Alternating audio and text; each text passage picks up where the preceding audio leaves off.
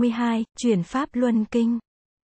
Hồi đó Sa môn Asaji vẫn còn tu theo lối khổ hạnh tại vườn nai ở Isipatana. Một hôm, sau giờ thiền tỏa, thầy Asaji trông thấy thấp thoáng bóng một vị sa môn đang từ ngoài xa đi đến. Nhìn kỹ, ông biết đó là Siddhartha. Ông vội báo cho các bạn cùng biết. Thầy Badia nói, Siddhartha hồi đó đang tu khổ hạnh với chúng ta. Thì nửa chừng bỏ cuộc. Ông ta ăn cơm, uống sữa, vào ra thôn lạc, và làm quen với bọn trẻ trong xóm. Sa môn Siddhartha đã làm cho chúng ta thất vọng. Vậy nếu ông ấy có tới thăm chúng ta, thì chúng ta cũng không nên đón tiếp nồng hậu làm gì. Cả năm người đồng ý là sẽ không ra tận ngõ. Để đón tiếp mà cũng không cần đứng dậy khi Siddhartha bước vào. Nhưng sự tình đã xảy ra khác hẳn. Thấy Siddhartha bước vào tới cổng. Không ai bảo ai. Cả năm người đều tức khắc đứng dậy. Sa môn Siddhartha có phong độ thật uy nghi.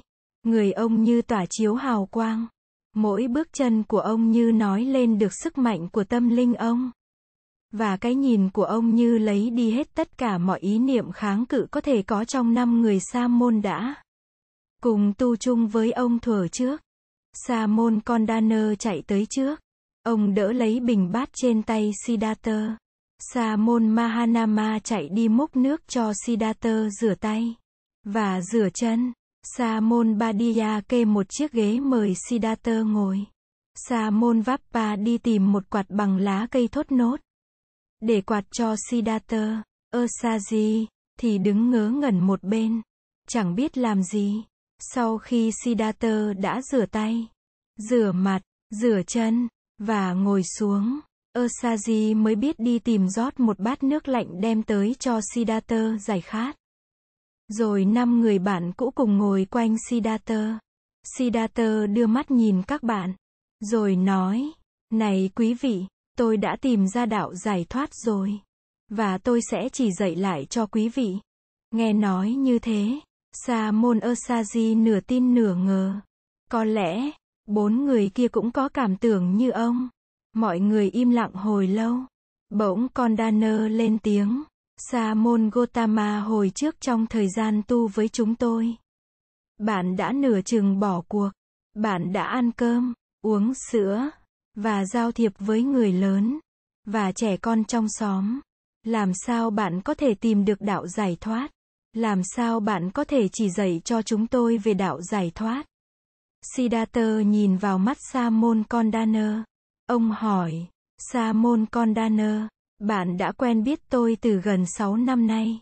Trong thời gian ấy tôi đã từng nói dối bạn một lần nào chưa?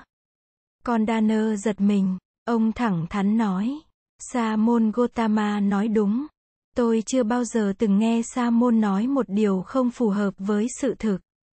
Vậy các bạn hãy nghe đây. Tôi đã tìm ra được đạo lớn rồi. Và tôi sẽ chỉ dạy cho các bạn.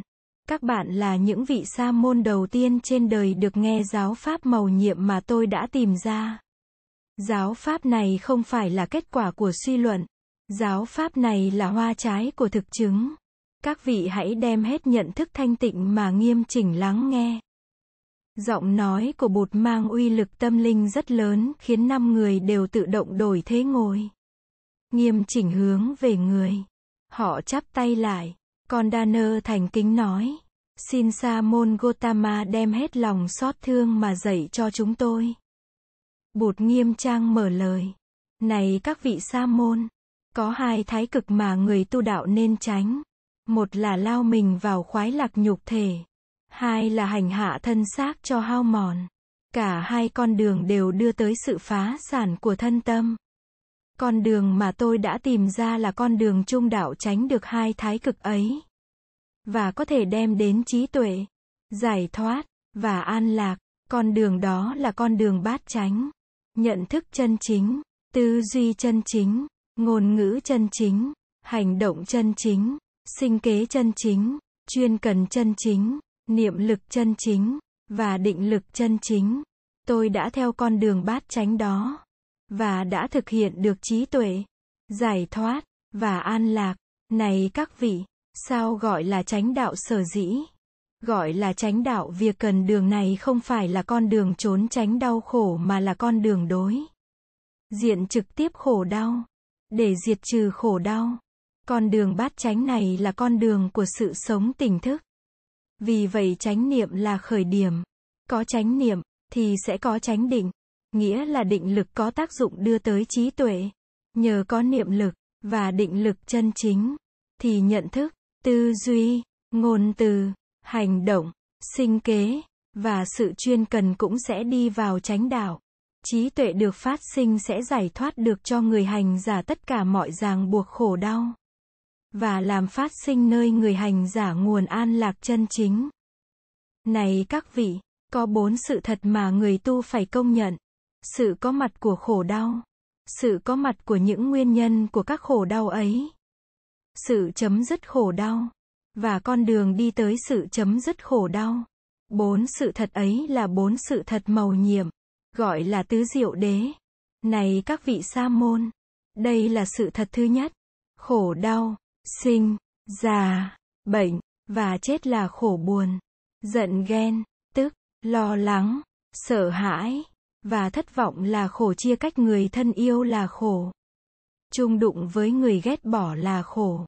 Tham đắm, và kẹt vào năm uẩn là khổ. Này các vị sa môn, đây là sự thật thứ hai. Nguyên nhân của khổ đau. Vì ngu muội, vì không thấy, và không hiểu được sự thật về bản thân, và về cuộc đời cho nên con người bị những ngọn lửa của tham đắm. Giận hờn, ghen tức, sầu não, lo lắng sợ hãi, và thất vọng đêm ngày đốt cháy, và hành hạ. Này các vị sa môn, đây là sự thật thứ ba. Sự chấm dứt khổ đau. Đó là trí tuệ, là hiểu biết, là nhận thức được sự thật về bản thân, và về cuộc đời. Trí tuệ này, cái thấy này đưa lại sự chấm dứt của mọi sầu đau. Và làm phát sinh niềm an lạc. Này các vị sa môn, đây là sự thật thứ tư. Con đường diệt khổ, đó là con đường bát chánh mà tôi đã trình bày. Bản chất của bát chánh đạo được nuôi dưỡng bằng nếp sống tỉnh thức hàng ngày. Đó tức là chánh niệm. Chánh niệm đưa tới định và tuệ, có năng lực giải thoát con người khỏi mọi niềm đau và đem lại mọi an vui. Tôi sẽ hướng dẫn cho các vị từng bước trên con đường thực hiện này. Trong khi Siddhartha giảng giải về bốn sự thật màu nhiệm, Sa môn Kondana bỗng thấy tâm mình bừng sáng. Ông thấy được lập tức con đường giải thoát thật sự mà lâu nay ông tìm kiếm. Nét mặt ông rạng rỡ. Thấy thế, bụt chỉ vào ông, và nói lớn, Sa môn Kondana bạn đã hiểu bạn đã hiểu. Kondana chắp tay quỳ xuống bên ghế ngồi của bụt. Ông thành kính nói, Sa môn Gotama, xin thầy hãy nhận con Kondana này làm học trò của thầy. con Kondana biết rằng dưới sự chỉ dạy của thầy, con Kondana sẽ thành đạt nguyện lớn. Bốn vị sa môn kia thấy vậy cũng quỳ xuống cả dưới chân bụt. Và chắp tay cầu xin bụt nhận họ làm đệ tử. Bụt đỡ cả năm người dậy. Người bảo họ ngồi lên ghế.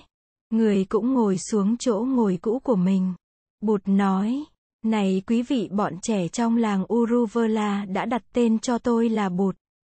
Có lẽ, quý vị, cũng có thể dùng danh từ ấy. Để gọi tôi. Con Danner hỏi lại. Bọn con nít gọi Sa môn Gotama là bụt bụt có nghĩa là người tỉnh thức. Đúng như vậy. Và chúng gọi con đường mà tôi tìm ra là đạo tỉnh thức. Các thầy nghe có được không? Người tỉnh thức đạo tỉnh thức hay lắm hay lắm danh xưng vừa chính xác. Vừa đơn giản, và thân mật. Chúng con xin từ nay gọi thầy là bụt. Và nền đạo lý mà thầy tìm ra là đạo bụt. Đạo tỉnh thức, đúng lắm, bởi vì nếp sống tỉnh thức hàng ngày, như thầy nói, là căn bản cho sự tu hành. Năm người đã đồng ý tôn Sa môn Gotama làm thầy. Bây giờ đều đồng ý gọi Sa môn Gotama là Bụt.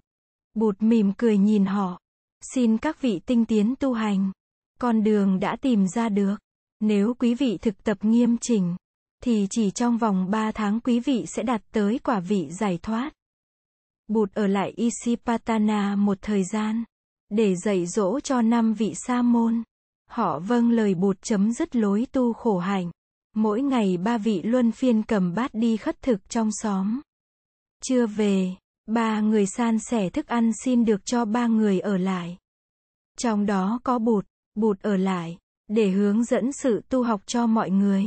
Năm vị tu học rất tinh tiến, và ngày nào cũng đạt được nhiều tiến bộ. Bụt dạy cho họ về tự tính vô thường, và vô ngã của vạn vật. Người phân tích cho họ thấy năm uẩn đều như những dòng sông luôn luôn trôi chảy và biến đổi, trong đó không có một cái gì có thể gọi là đồng nhất và bất biến. Năm uẩn tức là thân thể xác, cảm giác thọ, chi giác tưởng, tâm hành hành và nhận thức thức.